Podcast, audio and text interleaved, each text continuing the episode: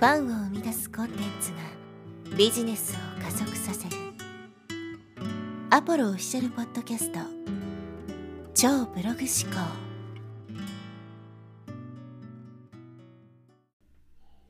はい、えーこんにちは、ポロです。今日はですね、売り逃げメルマガというテーマでお話ししていきたいと思います。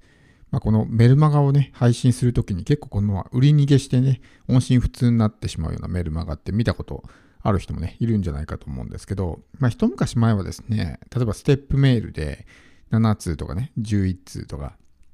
まあそういった感じで、なんかこうテンプレートが決まっていて、1通目にね、これ書いて、2通目にこれ書いてみたいな。まあそのテンプレートに当てはめて書けば売れるようになる。で、ステップメールなんで勝手に自動で売れていくみたいなね。まあそういったものがすごく流行っていたわけですけど、このステップメールのテンプレートっていうのもですね、今もうほぼ通用しないというかね、全然もう効果がなくなってきてます。まあそれはいろんな理由があるわけですけど、一番はですね、やっぱりそのユーザー側というかね、見込み客側に免疫ができてしまったってことですね。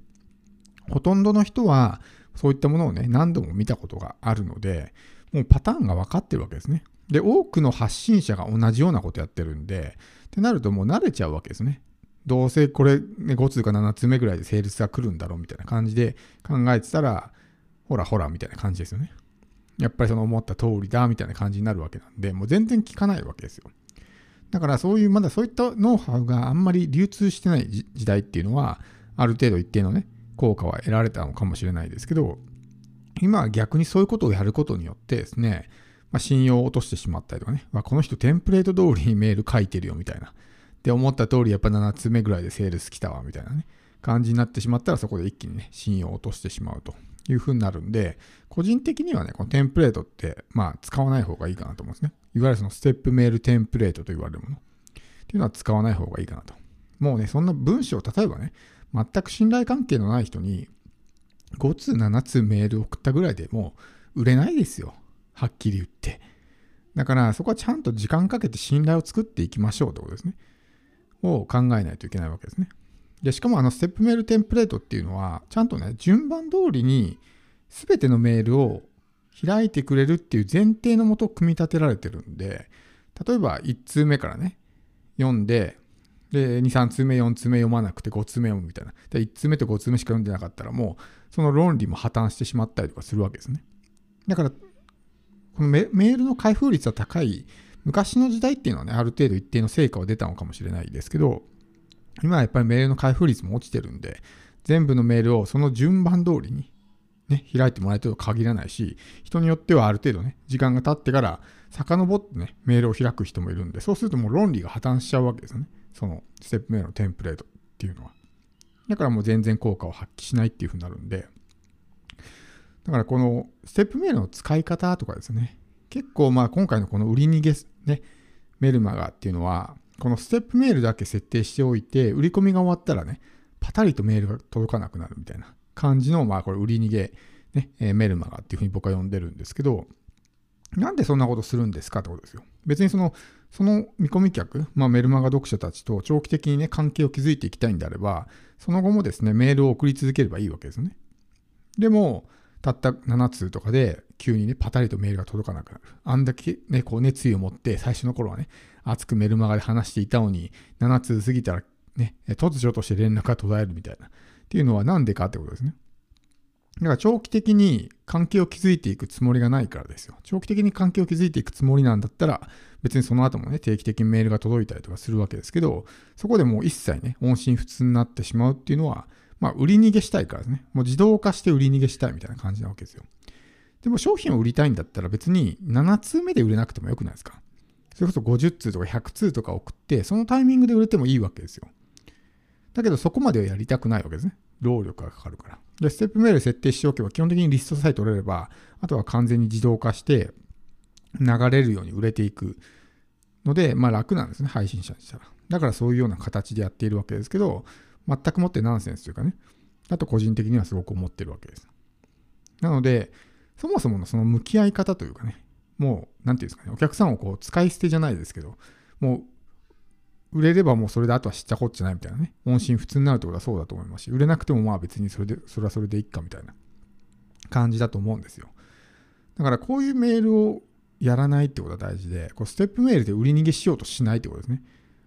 その後もこうコツコツコツコツとメルマガでね、情報発信をして信頼を積んでいれば、後々買ってくれることもあるわけですね。最初の、それこそ50通とかね、全然こう反応しなかった人が少しずつね、興味を示してくれて、信頼がね、できていって、例えば100通目とか150通目ぐらいで買ってくれるようになったりとかするわけですね。だけど、そういう方向をやろうとしないわけですよ。要するに楽してサクッと稼ぎたいみたいなスタンスだからこそ、そういうステップメールね、5通とか10通とかで売って、あとはもう何もしないってね、メールも一切送らないみたいな感じですよね。だから、なんていうんですかね、こう、まあ、男女関係に例えたら、ね、もうすごく最初は熱くね、デートしよう、デートしようみたいな感じで付き合ってくださいってね、こう、こちらがね、一生懸命働きかけてたのに、付き合った瞬間にね、もう一切連絡が途絶えるみたいな感じ。もう釣った魚に餌あげないみたいなね、感じですよね。だからそういう感じになってしまうと、やっぱ信頼も落とすわけですよ。だからこのメルマガの使い方ってすごく大事で、メルマガが一番そのセールスのね、直前の一番重要なパートになってるわけなんで、そこでこうね、ミスってしまったらね、せっかく今まで積んできた信頼も全部ね、もう、えー、白紙になってしまうし、で、その後のセールスのね、制約率ってとこにも大きく影響を及ぼすんで、まあ、そういうね、テンプレートとか、ね、そういうまあ売り逃げとかね、っていうのは絶対にやらない方がいいので、まあ多分これ聞いてる人はね、そういうのをやらないタイプの人だとは思うんですけど、でも未だにそういうのって残ってるんですね。もうそもそもね、あの、見込み客側がこっちの手法を分かってるわけですよ。それこそ電子書籍とか読んでね、まあ、無料プレゼントあげますよみたいな感じで、こうね、えー、オファーを出すわけじゃないですか。で、この、えー、登録していただいた方には、なんちゃら特典差し上げますって言って、まあ、そういうね、ものを電子書籍とかにリンクを貼るわけですけど、読んでる人もですね、もう分かってるんですね。どうせこれ登録したら後でセミナーの勧誘来るんだろうとかね、なんか商材のセールスが来るんだろうみたいな感じで分かってるわけですよ。で、ある程度このウェブマーケティングとか、そういうまネットビジネスとかね、かじったことある人だったら、それこそそのテンプレートそのものを知ってることもあるわけですね。だいたい1つ目にこんなこと書いてきて、2つ目にこんなこと書いてきてみたいな。ってことを書くんだろうなっていうのが分かってる上で、その、まさにそのままね、そっくりなメールが届いたらどう思うかってことですね。まあ、買わないですね。買わないし、うわ、この人テンプレート丸出しじゃんみたいなね。そんなに売りたいのっていうのが見透かされてしまうわけですよね。だからそういったことはしない。やっぱりここ、このメルマガっていうのは、基本的にメルマガに登録してくれる人って自分のことを知ってる人だし、ある程度信頼関係ができてる人。まあ、広告集客の場合は必ずしもその限りではないんですけど、まあ、自分のね、えー、情報発信で集客したお客さんに関しては、ある程度こう信頼関係ができている人なんで、そういう人たちに向けてね、何を発信したらいいのかっていうと、よりこうね、パーソナルな関係とかね、になっていくわけなんで、そういったより濃い情報とかね、ディープな情報とか、表に出さないような話とかね、っていうのを出していけばいいわけですよ。そういうのを求めている人が多いんで。それこそパブリックな場、ブログとか YouTube とかね、そういった場所であんまり自分の個人的な話をしてもですね、まあ、大抵の人は自分のこと知らないんで興味ないからね、見てくれないわけですけど、メルマガとか読んでくれてる人ってのはある程度自分に対しても興味を示してくれてるんで、自分のプライベートな話とかね、パーソナルな話題とか、そういったことを話してもね、興味を持って聞いてくれたりするわけですよ。だから発信のこのスタンスっていうもの全然違ってくるんですけど、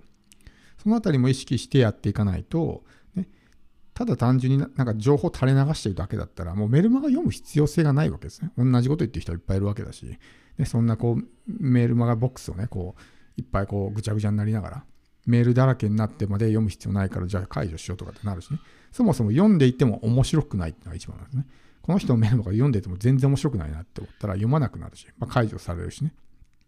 っていう風になるんで、まあ、そういう型にはめないっていうですね、そこでいかにこう自分の色をより強く出していくか。そうすることによって、まあ、いわゆるそのファン化みたいなものが進んでいくわけですね。そこで全然自分の色を出さないっていう風になるとね、この距離が縮まっていかないわけです、なかなか。だからこのメルマガの使い方ってすごく重要で考えないといけないんですけど、いまだにそういうね、えー、テンプレートみたいな、ななんだろうな、この7つテンプレートとかあるじゃないですか、ステップメールテンプレートとか。これやったら絶対売れますよって売れるわけないと個人的には思うんですけど、とかね。あとは売り逃げ、そのステップメールだけ設定しといて、そこからね、セールスが終わったら一切もう連絡が途絶えるみたいな。まあそういうのはね、ちょっと売り手としてどうなのかなっていうね、お客さんとの向き合い方としてどうなのかなって思う部分があったので、今回はね、このエピソードを収録しました。